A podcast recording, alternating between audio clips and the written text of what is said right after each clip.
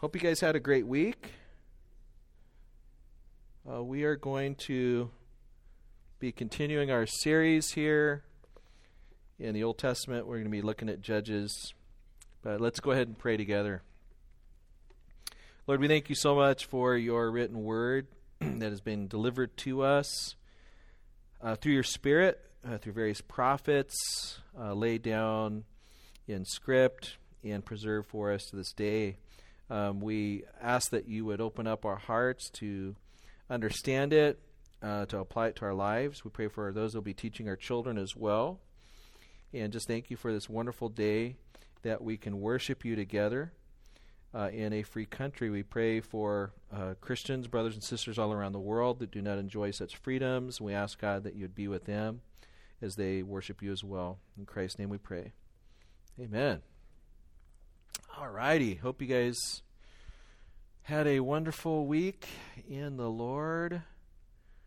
Um, we had a a good week. I'm a little bit tired, so you guys try to keep me awake. Ask a lot of questions. I might need somebody to go refill my coffee here in a little bit if anybody wants to volunteer. But uh, looking forward to this morning. We're going to be answering a question as we move through our lesson. Why did God choose Gideon? Is it because he was so buff? Is it because he was so good looking, so smart, such incredible strategy, military strategy? We'll see. As we look through the text, that's going to be one of the main questions we're going to try to answer this morning. His haircut. That's an interesting proposal, yeah. So we're in the middle of a quarter called Obedience and Disobedience. This is part of a for what for us is a four-year uh, study program where we're going through the Bible, uh, you know, historically, chronologically. We're looking at the scriptures, um, both learning how to observe, interpret, and apply. Um, we're also trying to draw out apologetics as we're looking at the scriptures. We're doing systematic theology as we're looking at the scriptures, and so on. Uh, we are in the middle of, in this quarter, lesson five. Last week we talked about Israel disobeying God after the conquest. We'll do a little bit of review here in a second. We're going to be looking at Gideon this morning, how God uses Gideon. And uh, so let's do a little bit of review, and then we're going to study the text and then try to apply the text. And I hope you guys enjoy. There, I don't know about you, but there's so many it seems like every week I just open up the text, I start reading it, and sometimes I'm just like, man, why aren't there mo- more movies made about so- some of this material? There's just so much incredible human interaction. One of the things I remember R.C. Sproul teaching years ago, I went through one of his hermeneutics classes. We taught it here at Cornerstone called Knowing Scripture. And he just says, The Bible is so fascinating. You know, he talks like a Columbo. You know, the Bible, it's just full of sex and murder and intrigue. And I'm like, really? And uh, and grace and mercy and God, and there's just so much interesting interplay. The Bible is one of the greatest books in the world. And I just love the way, as soon as, you know, Sproul gets up there and starts, you know, talking about the Bible, I mean, he could be talking about bacon. You just want to do whatever he says. And, uh, but it's true. There's just so much just humanity, raw humanity in Scripture, and yet God meeting human beings in their raw humanity, coming down and, and having grace, showing mercy. We see judgment. Um, we see the Creator. We see the creature. Lots of just incredible stuff. So we've been going through the seven C's of history creation, corruption. We saw catastrophe in the flood. We saw the Tower of Babel. That's confusion. And then we're kind of in this period that our curriculum calls confusion. Um, and then uh, we'll be talking about Christ, his birth, both him on the cross and then consummation. Uh, leading up to this point, last week we were began the period of the judges.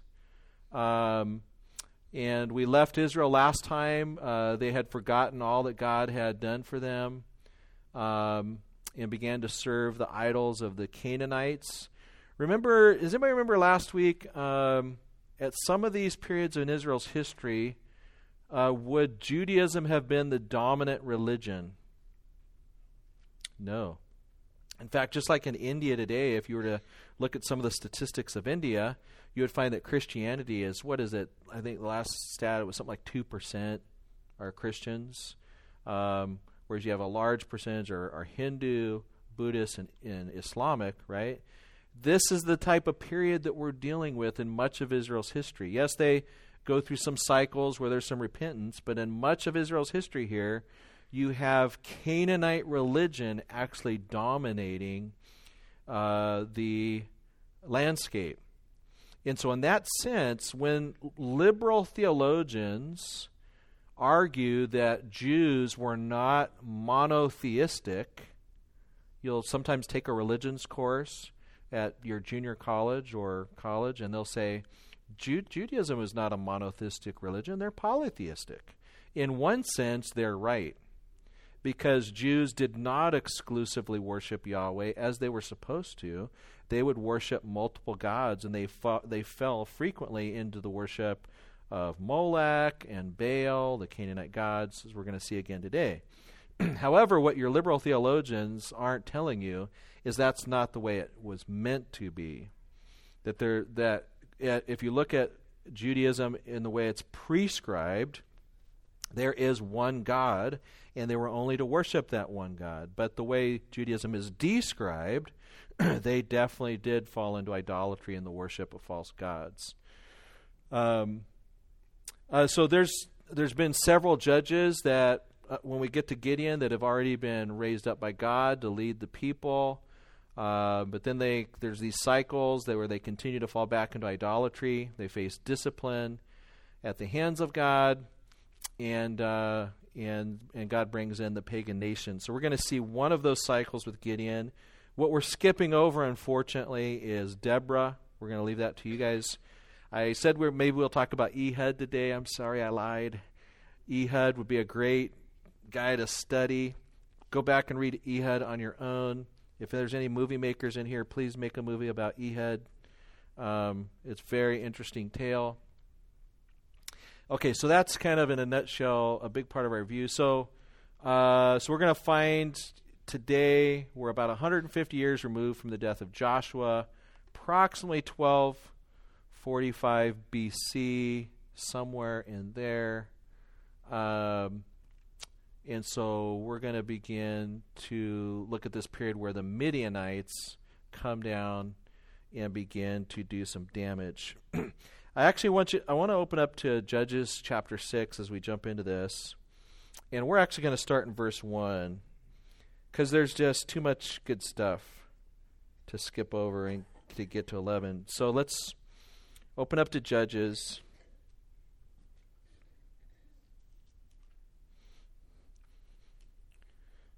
So, on the one hand, um, the book of Judges can be rather depressing on the other hand, it can be rather encouraging to see how that God is continuously reaching out to his people. So let's start in verse 1, and we're going to read this together, and I'm going to do a little bit of running commentary, uh, but I want you guys to feel free to, to, to interject and ask questions. So starting at verse 1 Then the children of Israel did evil in the sight of the Lord and so this is going to be one of our patterns. The people of Israel do evil in the sight of the Lord.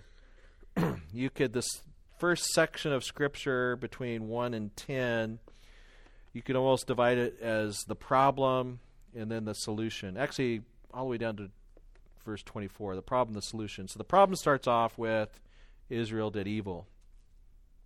Right? And so the Lord, in response to their evil, delivered them into the hand of Midian for seven years. This is one of the issues that we see on the pages of Scripture is that God is not just passive in history, God is actively moving pieces around. And and we it's hard for us to grasp this, but he takes Midian, a pagan people, brings them and actually delivers Israel over to them. These are active verbs, right? God delivered them over. it's like he takes Israel, Israel's in a basket, He takes Israel, says to Midian, Here you go. You take Israel, and you will now do what you wish. Um, verse 2 And the hand of Midian prevailed against Israel because the Midianites, the children of Israel, made for themselves dens, the caves, the strongholds which are in the mountains. Very interesting passage. So at this point, Israel now has to become cave dwellers. They're in dens, they're in strongholds.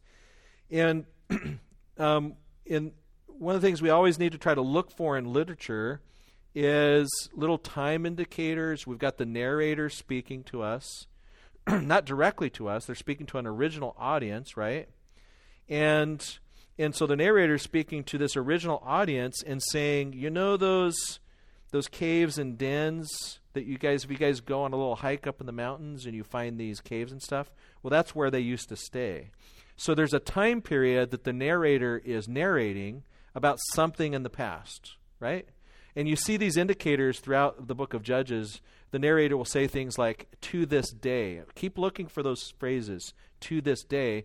It just reminds us that this is being spoken to an original audience about a time in the past. And it's always a good hermeneutical principle to remember it's not just the Holy Spirit giving us the scripture, it's the Holy Spirit speaking through a writer or narrator to an original audience that has now been preserved for us today. So in verse 3, so it was when Israel had sown, Midianites would come up, also Amalekites, and the people of the east would come up against them. So there seems to be kind of a coalition here.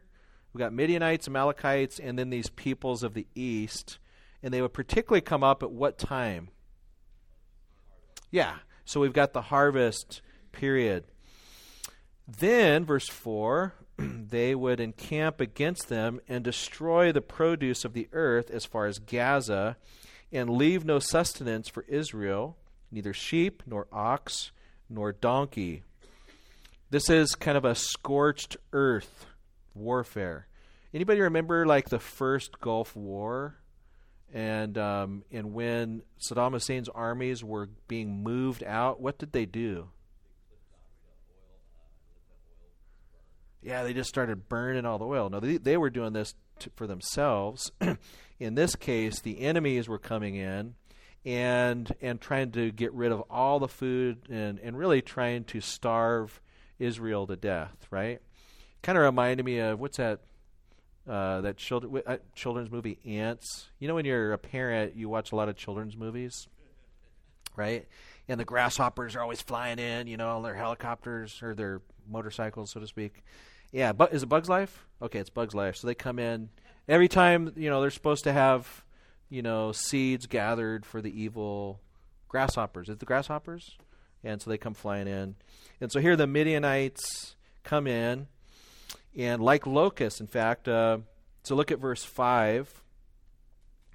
Uh, for they would come up with their own livestock and their tents, coming in as numerous as locusts because their camels were without number and they would enter the land to destroy it.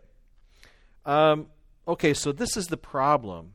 And when we look at the problem, it, it starts with Israel committing evil, right?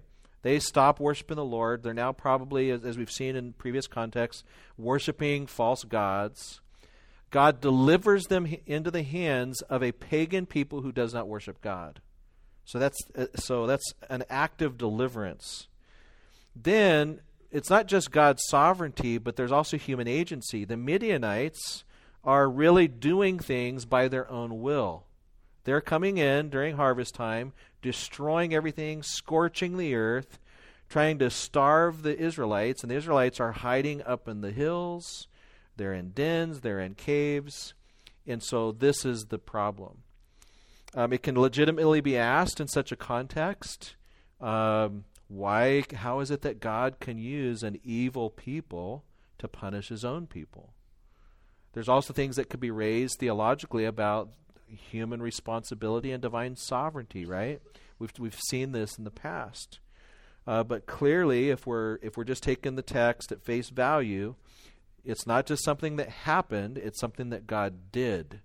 He delivers Israel into the hands of the Midianites, and yet the Midianites are a pagan, sinful people. Um, so now let's let's look at verse seven. We begin to see part of the solution. And it came to pass when children of Israel cried out to the Lord because of the Midianites. Just stop right there. So they cry out. This is another part of the cycle. They now cry out to the Lord. So seven years of repression has, has occurred. They cry out to the Lord. They cry out to Yahweh. Uh, and uh, verse 8 that the Lord sent a prophet to the children of Israel. This prophet, uh, in this context, is there any evidence of what this prophet's name is? No. Uh, just some prophet. We have no idea what the name of the prophet is, but part of God's response to the Israel crying out is to send a prophet. And the prophet says to them, Thus says the Lord, God of Israel, I brought you up from Egypt and brought you out of the house of bondage. I delivered you out of the hand of the Egyptians, out of the hands of those who oppress you. I drove them out before you and gave you their land. Also, I said to you, I am the Lord your God. Do not fear the gods of the Amorites, in whose land you dwell, but you have not obeyed my voice. What are, what's going on here in this context? The prophet is revealing, Thus says the Lord's speech. And how would this ring on the ears of the Israelites? How do you think they would feel after hearing this prophecy in their situation?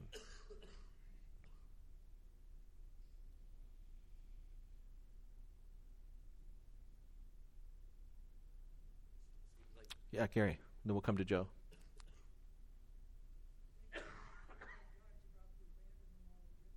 Say it again.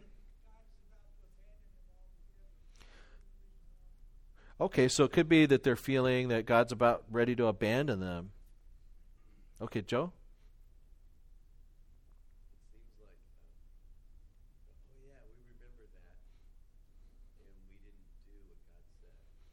Okay, so yeah, wow, we Okay, yeah, we remember. That's right. Okay, we remember that. This is everything that you did for us, and yet here we are again.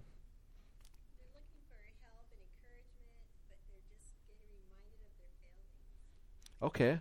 So they're looking for encouragement. God sends a prophet, and they're being reminded of their failings. Okay, that could be.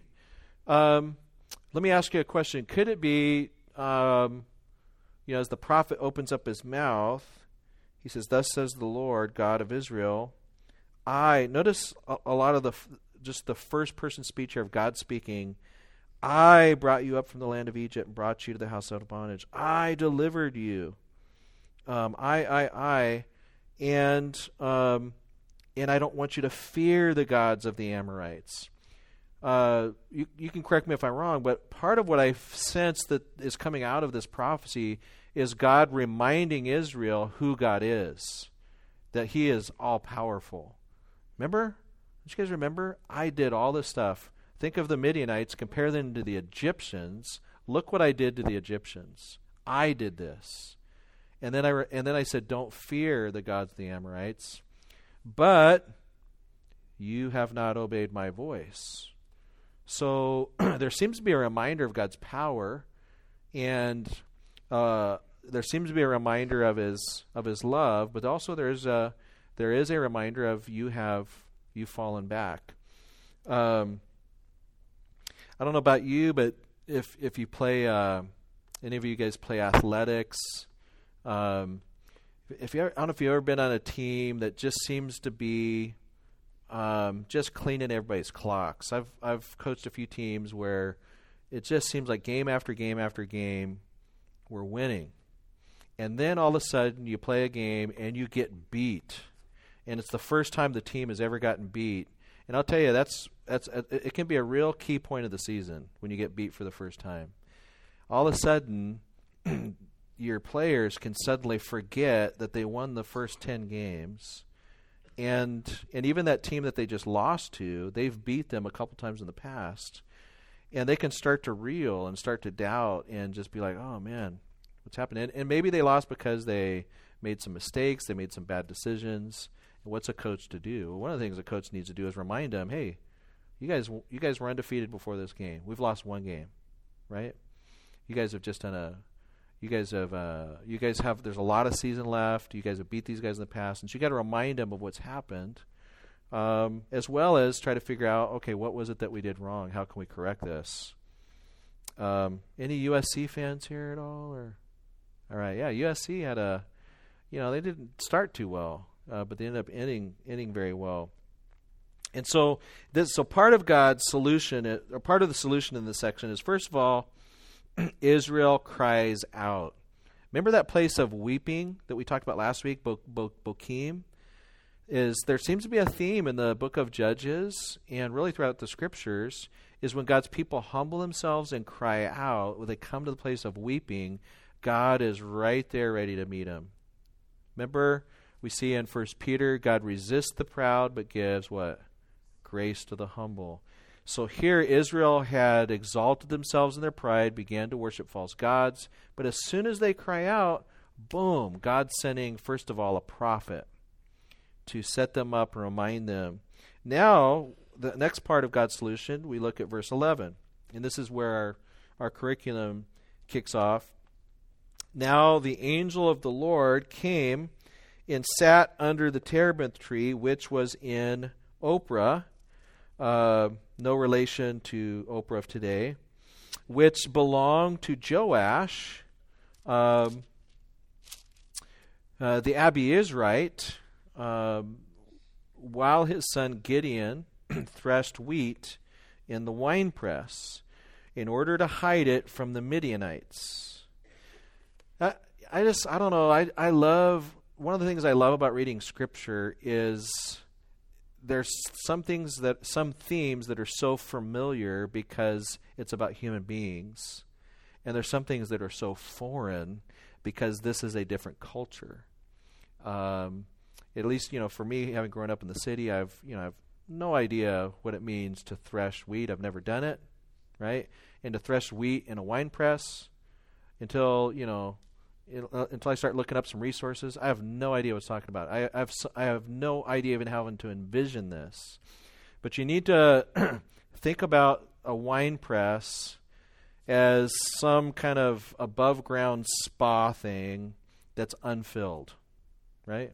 So think of something that maybe has four walls, it's above ground, it's unfilled at this point, and so normally you would be out in public threshing your wheat. Like you, you get a threshing floor, you get some stones, you're out beating the wheat um, where everybody can see, perhaps on a hill so that the wind can blow and blow the chaff. Um, you know, the chaff's going to be light, the wheat's going to be heavy, the wind's going to help blow away the chaff, and then you're going to have the wheat left behind. The only reason to be getting into your spa or getting into your wine press is you don't want anybody to see you threshing the wheat and it's going to be a lot harder because there's no wind to blow the chaff away. and in a wine press, you're not necessarily going to get your huge old stone down there to start rolling around on the wheat. Does that kind of make sense? or think of a, a, a swimming pool that's completely empty. But the point is, is that Gideon is trying to hide the fact that he's trying to get food for his family uh, from the Midians, Midianites who had come in, who were coming in to basically try to destroy all of the food. So the angel of the Lord appears, and to Gideon, who's hiding, uh, trying to get food for his family, but he's hiding while he's doing it. Verse 12 And the angel of the Lord appeared to him and said to him, The Lord is with you, you mighty man of valor. That's a very interesting pronouncement. Um, now, there could be some things that the Lord knows about Gideon that we don't know in the narrative yet. All we know in the narrative so far is that Gideon is hiding while he's threshing wheat. But the angel shows up and says, Come on, bulldog, let's do this. You know, you have got you've got what it takes. you are a mighty man of valor. Verse 13 Gideon said to him, Oh, my Lord, if the Lord is with us, why then has this happened to us? And where are his miracles, which our fathers told us about, saying, Did not the Lord bring us up from Egypt? And now the Lord has forsaken us and delivered us into the hands of the Midianites. So Gideon is expressing how he feels, but there could be a chance that he's also communicating something that was a common sentiment in Israel at this time. We don't know who all heard that prophecy from that was just previously pronounced. Um, was that prophecy pronounced? Does it say in the context?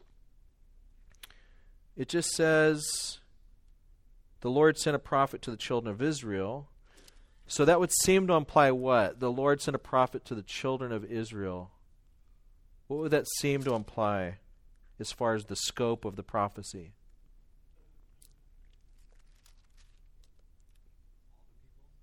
Yeah, so it seems like, in some sense, the prophet was he a traveling prophet saying the same message all around Israel? Did he pronounce it to the leaders and then the leaders sent out the message? It seems like this message would have been broadcast fairly broadly to the people of Israel. Uh, but Gideon either hasn't heard that prophecy or he's heard it and he but he hasn't yet embraced it. He hasn't come back to embracing what uh, what was being pronounced. Um, he is still reciting this mantra of the Lord has left us. If the Lord is really with us, why am I threshing wheat in a wine press? Why why are the Midianites continually coming in and using this scorched earth policy to keep us up in the caves, to keep us in dens? Um, this, you get the impression, don't you, that this is a difficult existence that Gideon and his are experiencing. Verse 14 Then the Lord turned to him and said, Go in this might of yours, and you shall save Israel from the hand of the Midianites. Have I not sent you? Does anything strike you strange about that verse?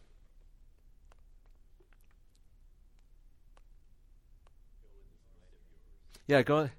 Yeah, you know. So the angel of the Lord shows up and says, "You mighty men of valor," and he says, uh, "O Lord, if the Lord's with us, why is all this happening to us? Where's all the miracles? The Lord is surely forsaking us because we're under the hand of the Midianites." He turns to him and says, "Go in this might of yours." That just doesn't seem like an appropriate response. Yeah, Joe.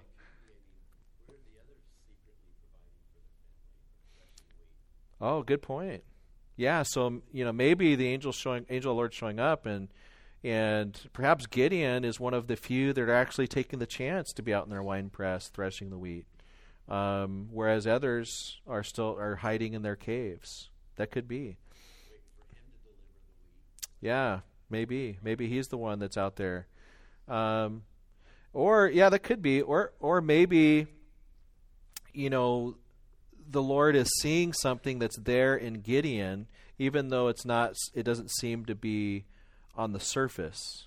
You know, and Gideon's resp- reply doesn't seem to be a reply of a mighty one, uh, and yet here uh, the angel saying, "Go in this might of yours; you shall save Israel from the hand of the Midianites. Have I not sent you?" So there's this pronouncement now over Gideon: "You are going to be the deliverer."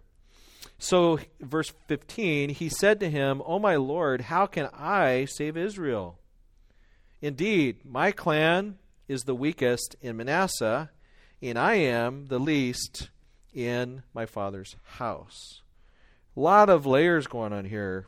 We got Ephraim and Manasseh, right? These were children of Joseph. Out of Ephraim and Manasseh, who was the literal firstborn? Anybody remember? Say it again.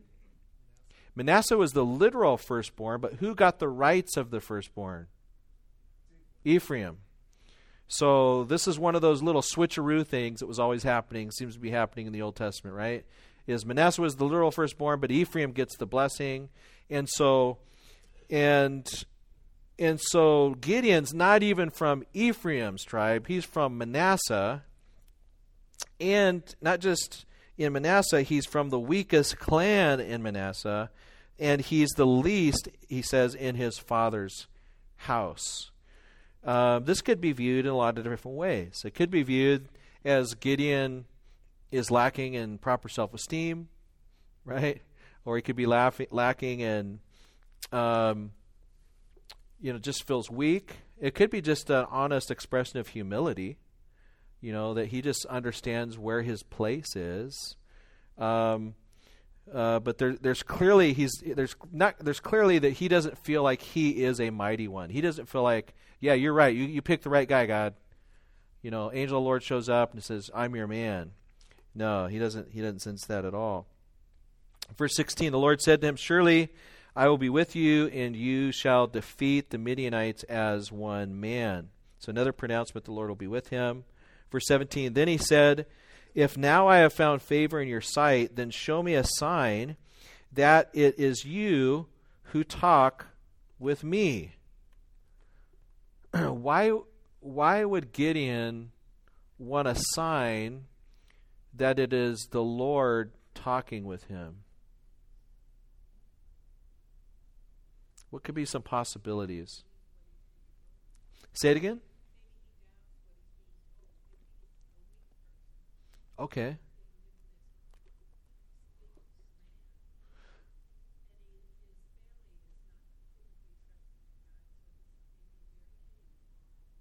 Okay, great. Yeah, this could be very new in a lot of ways. Yeah, Wade?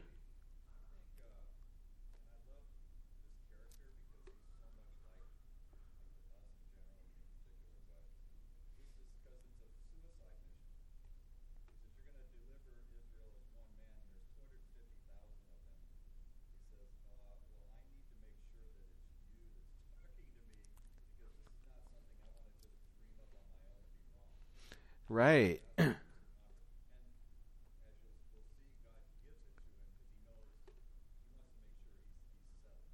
right. Yeah, so it could be that Gideon he, he recognizes the um, the heft of what is being asked to do. That's great that you're telling me that I'm going to be the deliverer. I want to make sure that you're really you're really the God who you claim to be. Um, if you know anything about the history of false religions, so many false religions start with what? An appearance of an angel.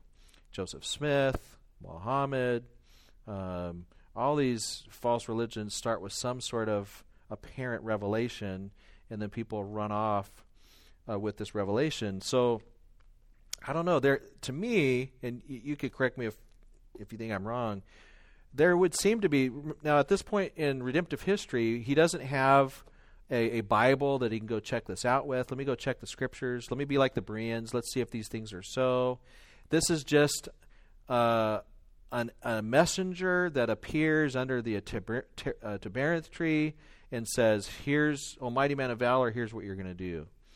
And so, this first question to me seems to be legitimate. I want to make sure you really are Yahweh or Yahweh's representative. We'll talk about what angel of the Lord means here in a second. Um, so uh, do not depart from here, he says in verse 18. Um, I, pr- uh, I pray until I come to you and bring out my offering set before you. And he said, I will wait until you come back. So Gideon went in and prepared a young goat and unleavened bread and an ephah of flour. The meat he put in a basket, he put the broth in a pot, and he brought them out to him under uh, the terebinth tree and presented them. Now, just to get a sense of the time of this, Gideon didn't walk in, open up the fridge, stick uh, something in the microwave, and then bring it out about five minutes later, right? Preparing a goat, what do you got to do to prepare a goat? You got to kill the goat. You got to skin it, drain the blood, cook it. I don't know how long it takes to cook a goat, but you got to you know get all the organs out of it. Um, then you've got you know the flour, the oil. this is a hefty ancient meal preparation period. So so the angel of the Lord is hanging out under the tree. Gideon comes, presents this stuff before uh, the angel of the Lord. And um, verse 20 Then the angel of the Lord said to him, Take the meat and the unleavened bread and lay them on this rock, pour out the broth. And he did so. Then the angel of the Lord put out the end of the staff that was in his hand touched the meat and the unleavened bread, and fire rose out of the rock and consumed the meat and the unleavened bread, and the angel of the Lord departed out of his sight. The impression that you get at the end of this phrase is not that the angel of the Lord just kind of slowly walked away into the horizon, but the impression you get is that the angel of the Lord disappeared. He puts a staff, consumes the offering, and then disappears. Now notice Gideon's reaction compared to what he had his reactions were before. Verse 22 Now Gideon perceived that he was the angel of the Lord. So Gideon said, Alas, O Lord God, for I have seen the angel of the Lord face to face. Uh, verse 23 The Lord said to him, Peace be to you, do not fear, you shall not die. This is a very common reaction when people interface with the angel of the Lord. They're not just high fiving, they don't go up and give him a big hug. They're like, I will die. And so once he realizes that this really was the Lord's representative, and as we're going to see here, actually the Lord himself, um, his sense is there's so much sense of holiness. I am so, we're implying here, so sinful and so human. Uh, I deserve death. Look back at verse 14 and then 16. So remember the way this scene starts off, it's the angel of the Lord that shows up under a terebinth tree. Gideon seems to be interacting with him much the way Abraham was interacting with those three angels back in Genesis 18. And so, but in verse 14 it says, Then the Lord turned to him. Verse 16, and the Lord said to him, This is pretty common when we see the angel of the Lord, is, is time, the Lord will show up, and then the angel of the Lord will say, Thus says the Lord, or will say, I say to you. And, and right here in 14 and 16, it calls the angel of the Lord the Lord. And so this is what leads Bible interpreters, theologians for many, many centuries to view this as what we would call a theophany. That means uh, an appearance of God Himself in pre incarnate form. Um, so in, in Genesis 18 and 19, there's three messengers that show up uh, and and they actually sit down in front of Abraham and they eat in front of him, and then two of them take off, and then Abraham begins to go into this prayer before the third person, right, that's left behind, and and calls him Lord. And in this case, we've got angel of the Lord, the Lord, and then when the sacrifice is consumed, normally if there's any sort of not just normally all the time if if a human being tries to offer any form of worship to an angel in the bible what is the universal response? Get up. Do not do that. Do not worship me. We see it in revelation. We see it in the uh, where else? The book of acts i believe. Wait yeah revelation. We don't you just don't worship you don't worship angels. In this case the angel receives the offering burns it up and um, and so that would seem to corroborate the idea that this is a theophany.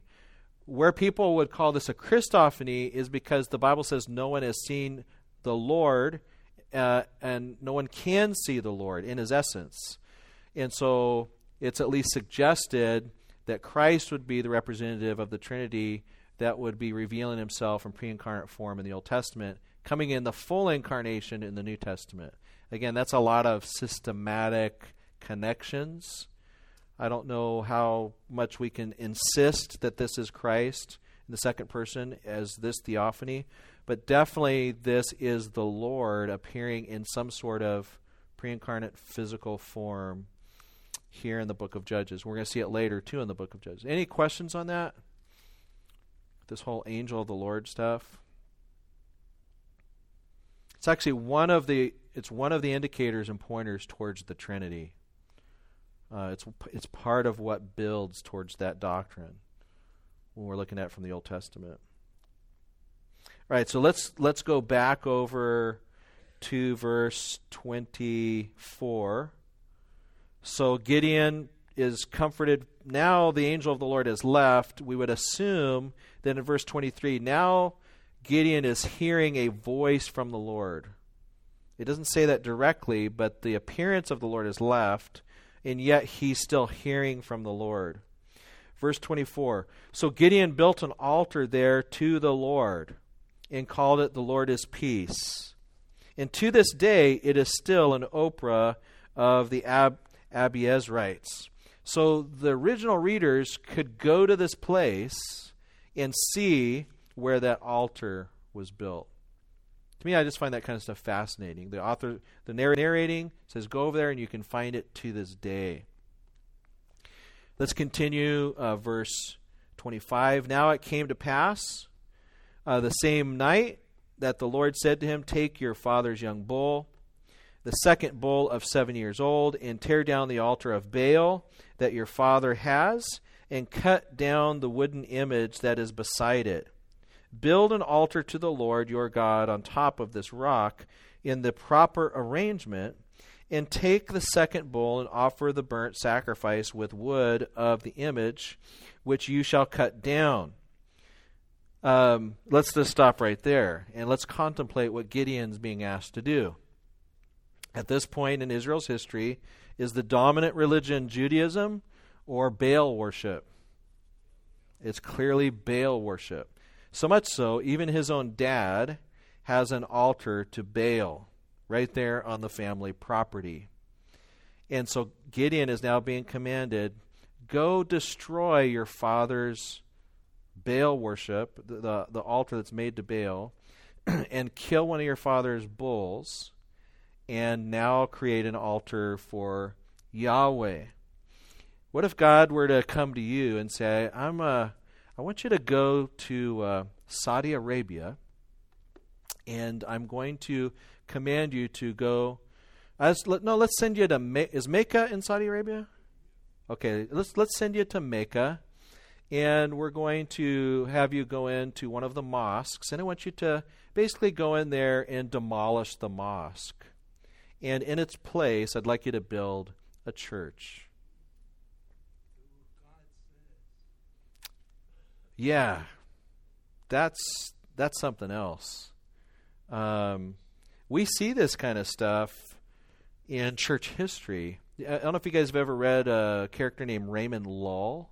Anybody, any Raymond Lull fans? Okay, uh, he is a, a he's a pre-Reformation missionary. Uh, let me think here, around the 1200s, who learned Arabic better than anybody of his age, even though Arabic was his second language. Uh, people, the Turks and, and people in Arabia would say that there was virtually no accent in his Arabic. He was an Arabic scholar. He was from Spain, and he would and he I think one of his first missionary trips was when he was in his 60s, and he basically just went in traveling around Arabic lands. He would stand up upon uh, a box and proclaim Allah as a false god and command everybody repent and, and follow Jesus Christ. Raymond Lull and he saw people converted. He saw people come to know Christ. There were many times he had to run for his life. Uh, many times where he was out of the country because he'd get sick. His last time coming into the country, he was in his 70s. He did finally get killed after he had led many, many, many uh, Muslims uh, to Christ. Uh, this I'll have to double check the exact year. He's in um, what would be called the medieval period. So when you're studying medieval church history, he's one of the last guys that you study in medieval church history. So it's before the Reformation starts getting kicked off. Um, well, to use the word Catholic is is kind of difficult because we were all Catholics in the medieval period, right? And so, uh, so yes, he's he's out preaching the gospel, uh, and he is seems he's preaching repentance and stuff. But there is some some trappings and some of the stuff that he's sharing. Uh, but nevertheless, it seems like he was just preaching repentance towards, you know, repentance and faith, um, and paid the price for it. Then you have guys like I'm not a big fan of Saint Francis of Assisi, but he would walk right in the middle of these battles and just hold up his hands and say, "Stop! Stop! Stop!" Right in the middle when they're having warfare, and then he would start preaching to both sides and these just a, and they and the Muslims thought uh, the sultans they have this tradition where they think that crazy people must be prophets. And so when he came out right in the middle of the warfare, they said, This guy must be a prophet. He's so crazy. And so the Sultan brought him into his palace and listened to him preach the gospel. Never became a Christian, but he was just like, Who are you? Please tell me what you have to say from God to me. And so that was St. Francis Assisi. Um, one of my favorite characters I was trying to remember his name earlier, and now I've, I've forgotten. Was the missionary that came in to Europe and basically chopped the tree down of, that was the tree to Thor. Do you guys remember that story? There's a big tree that was made to the god Thor. He walks into town and says, "I'm going to chop this tree down. If and if Thor's real, he'll strike me dead." And he chops the tree down, and everybody's sitting around waiting for thunder to come down and destroy him. Nothing happens, and so then the whole town gets converted to Christianity. So these types of stories are not. It's not like this never happens, but it is pretty crazy that the Lord is asking Gideon to basically destroy this altar to Baal. So what does he do? Uh, in in verse 27, Gideon took ten men from among his servants and did as the Lord said to him. This tells you a couple things. Gideon is a man of property, and and that the job that God was commanding him to do wasn't something he, he could do by himself. We're talking about a pretty large altar that if you wanted to get it all done in one night, it would take many men. And so, but because he feared his father's household and the men of the city too, uh, uh, too much to do it by day, he did it by night. All right, so Gideon's bold, but he does it by night. I wouldn't necessarily call him a pansy, um, but he goes out and he does what the Lord commanded. Um, and so, what happens, verse 28, when the men of the city arose early in the morning, uh, their altar was, uh, there was the altar of Baal torn down, and the wood image that was beside it was cut down. The second bull was being offered on the altar which had been built. And so they said to one another, Who has done this thing? And when they had inquired and asked, they said, Gideon, the son of Joash, has done this thing. So somehow they, you know, I don't know how secretive you can be in the middle of the night with 10 men chopping down an altar and then cutting up a bull. The, the bull obviously is making noise as it's being cut up and died and stuff like that. Then the men of the city said to Joash, Bring out your son, that he may die, because he has torn down the altar of Baal and because he has cut down the wooden image that was beside it. Now, the wooden image, some of your translations probably say Asherah pole. Is that right? Okay, so what you have here is the Baal. Remember, Baal is kind of like the male deity. The Asherah pole is to the female aspect, kind of the opposite of Baal, right? There's the female deity and then there's the male deity. So they kind of both go in together. They go together. This is probably, uh, even though it's it's on Joash's property, it's probably on a hill somewhere. Uh, it would be one of these place, things that we would call a high place. You see this in the Old Testament, and um, and so you, when you first read this, the jury's kind of out. Okay, what's Joash gonna do here? Because Joash clearly has an altar on his property. His son has destroyed it, angered the neighbors. What does Joash do? Verse 31. But Joash said to all who stood against him, Would you plead for Baal? Would you save him? Let the one who pleads for him put to death be put to death by morning. Wow. So I guess Joash was not a true believer in Baal, if this is his reaction. Um, and he's a pretty bold guy himself. Uh, if he is a god, let him plead for himself, because his altar has been torn down. Therefore, on that day, he called him uh, uh, uh, saying, Let Baal uh, plead against him because he has torn down his altar. Then all the uh, Midianites and Amalekites, the people of the east, gathered together, and they crossed over and encamped in the valley of Jezreel. But the Spirit of the Lord came upon Gideon. Then he blew the trumpet, and the Abiezrites gathered behind him, and he sent messengers throughout all Manasseh and, who all gathered behind him. And he also sent messengers to Asher, Zebulun, and Naphtali. These are other tribes of Israel, and they came to meet them. So now the stage has been set. We had the problem. Israel had fallen into evil. God and and God sent the Midianites uh, to to oppress them. But then they cry out to the Lord. They humble themselves. God basically brings a solution in what seems to be three different waves, right? First wave is what? A prophet, brings a prophet. Then after the prophet, we don't know how much time elapses, but then he sends whom? Angel of the Lord. Angel of the Lord speaks to Gideon, and so Gideon is the next part of that solution. Gideon becomes the deliverer. Gideon's afraid, but the Lord says, Hey, I am the Lord, consumes the sacrifice, gives him an initial test. Okay, let's give you a, let's give you something small before you, we give you something big. Go destroy the altar of Baal on your father's property. we don't know why Joash had this altar. Maybe he was just trying to be ecumenical. You know, maybe he really had a heart for Jehovah, but he's like, well, if we're going to be good neighbors, we've got that hill over there, and our neighbors are going to want to have a, an altar to, to Baal, and so we'll go ahead and play the part.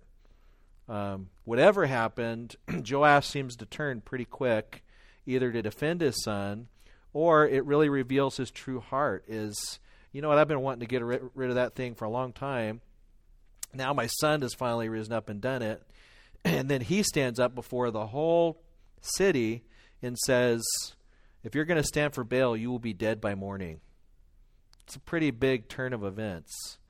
Um, and now there's this rallying point and you get the feeling that you know warfare is coming. And the big verse in, in you probably circle this in your Bibles, verse 34. Uh, but the Spirit of the Lord came upon Gideon. And so in this section, we have the Lord sending the Midianites. And by the end of this section of Scripture, we have the Spirit of the Lord falling upon Gideon. God is involved in, in the whole thing. Um, and so let me go back to kind of our main question that we start with at the beginning. Why did God choose Gideon? Why do you think God chose Gideon? Yeah, Nate. Yeah, that's a great answer. God, it, it's very common for God to choose the weak to demonstrate His own power. Um, God's eyes are running to and fro throughout the whole world to see those whom He can show Himself mighty on their behalf, right? And we, it, there doesn't seem to be. I don't know that Gideon was like just a super super righteous guy. Um, he definitely seems to come from a family that had some moxie, but I don't know that you could argue that he was already out there busting up altars. Um, he doesn't seem to be a iconoclastic already in his in his approach to life. I don't know if you guys. Uh, I used to be a Dodger fan, and then I turned my back on them when they traded Mike Piazza. But back in the day, um, they had a pitcher, Orel Hershiser. Anybody remember Orel Hershiser? And if you listen to Tommy Lasorda talk about Orel Hershiser's story, uh, Tommy Lasorda would say that Orel Hershiser actually had some confidence problems when he was a younger pitcher. That he was getting he would get bombed and and and there were some confidence issues. But Tommy Lasorda nicknamed him Bulldog, and and he just drilled that into Orel Hershiser. He kept calling him Bulldog, and he told everybody that he was a bulldog. And later on, when you asked Tommy Lasorda why did you do that, he said because I needed him to become a bulldog. And so he called him a bulldog in order to make him a bulldog. And the angel of the Lord, the Lord shows up, and God knows what he's going to do. And here's a guy that's just feeling like we've been abandoned by God. I'm hiding in this wine press, threshing wheat to feed my family. Where is God? He has left us. Uh, who am I? I'm from Manasseh. I'm not even from Ephraim. I'm the weakest in my family. the Lord comes along, takes a guy just like that who feels like I really can't do it, and he says, "You mighty warrior of God." And so, what is God doing? He's he's he's trying to instill within Gideon this identity that of who his God really is. And in that, I think there are some really impressive lessons for each of us. And this might be as far as we get today. And that is that when God looks at his people, he looks at the church today, there's no doubt the impression that you get in the New Testament that's very similar to the Old Testament. In the Old Testament, God looks at Israel and he says, I did not choose you because you were mightier, stronger, more righteous. I chose you to demonstrate my mercy and power for my own name's sake. How many times in the Old Testament do you see God saying, I will fulfill my promise to Abraham, Isaac, and Jacob for my name's sake? And then when Jesus goes to call these 12 disciples, you get no impression that these guys are just really super intelligent and they've got all these gifts and boy, they're strategists. Uh, boy, they've got just it. They've got it all pegged out for how they're going to grow the church in 90 days or less. No, Jesus comes and picks fishermen who are unstudied, untutored, and begins to fill them with the Spirit and to fill them with this identity of who their God was. And as Christians, I don't know that God is so much calling upon us to think of ourselves, in and of ourselves, as this mighty people that's going to take the earth by storm and and we're going to see the gospel spread throughout the world because we've had the proper strategies and we've we're just the smartest and and we've got the best technology and so on and so forth. No, God takes the weak to confound the wise. It's the fools that overturn uh, things of this world, and and so you see this theme over and over again. We won't be able to talk about this in this lesson, but then God begins to send Gideon out to the big, you know, uh, task that was before him. And what does he? What does he do? You know, we have what is it? Uh, Twenty. Was it thirty something thousand people that gather, and then he cuts off 20, 22,000 leave. They say, uh, "We're you know, if anybody's afraid, you can leave." Twenty-two thousand leave, so he's left with ten thousand. And then there's this really strange test. Let's have all these soldiers go and get a drink of water at the lake. And if anybody kind of bends down and gets a lake, kind of like a normal Israelite soldier, you know, putting their mouth to the ground, gets on their knees, then they're out. But if for some reason they get water in their hand and then begin to lap it like a dog, then they're in. And only 300 the fact that only 300 out of 10,000 will lap like a dog says what is wrong with these people? I don't know about you but if if you've ever gone uh, if you ever do any you know backpacking or something like that and maybe you're really back there in the woods and and uh, there's times where I've gotten down in a stream if I know there's no cows in this area there's no uh, is that Giardia or anything like that yeah seasoned water uh, you know, get down there and I, I might pick up some water and bring it up and cup it like a cup. but I think the only, I'm trying to think in recent times, the only uh, human being I've seen lap like a dog is my son Samuel. There's, I have seen him with rainwater in the backyard get down and lap like a dog, probably because he saw the cat lapping his water or his water and would imitate our cat. But nobody would look at that behavior and say, "I want you in my military." you know, you know, we're training some special ops in order to qualify for our special ops. This is a black op operation. You must lap like a dog. No way. the impression I'm uh, we'll, we'll come back to this next week. I, I'm kind of wondering. I don't know if any commentators say this. Did they have? Did these 900 have some some mental issues? Did their mama drop them when they were kids? I'm not sure why they would do that. Um, if you guys can do some research and, and try to figure that out, why would they do this type of thing? So God's going to take very strange, odd behavior, take those 300 people, put Gideon out on the Midianites, and he's going to accomplish an amazing victory for the people of Israel. All so that he gets the glory. So who is the who is the hero of our story today? God. God is the hero. And um, and and we are and one of the things that we see here on the pages of Scripture is that no matter how dark times might seem, when God's people just turn and take one step and cry out, God is there. He's ready to lift up again. And things can seem incredibly dark, and then all of a sudden it can just turn on a dime if it, if God's hand is in it. I don't want to. I'm not. I'm not. Uh, you know, going to make a big political statement or anything like that in this in this lesson. Uh, but it, it, was befuddling to me that in the inauguration there were more invocations and, than any other time in the history of the United States. There were six invocations that were delivered, lots of scripture read, and then Franklin Graham, who is not even there. There are Christian conferences that don't want Franklin Graham on their platform because of his stance on certain issues shows up and reads First Peter chapter 2 and says we need to pray for all leaders and says because you know God desires all men to be saved and there is no only one mediator between God and man the man Jesus Christ. And then he says in the name of Jesus Christ amen. Now I know that not everyone on that platform were all conservative evangelical Christians that believe in the Bible but that's befuddling to me. If you would have asked me like two months ago, would Franklin Graham be on the platform during our invocation reading 1 Timothy chapter 2, I would have said you were crazy.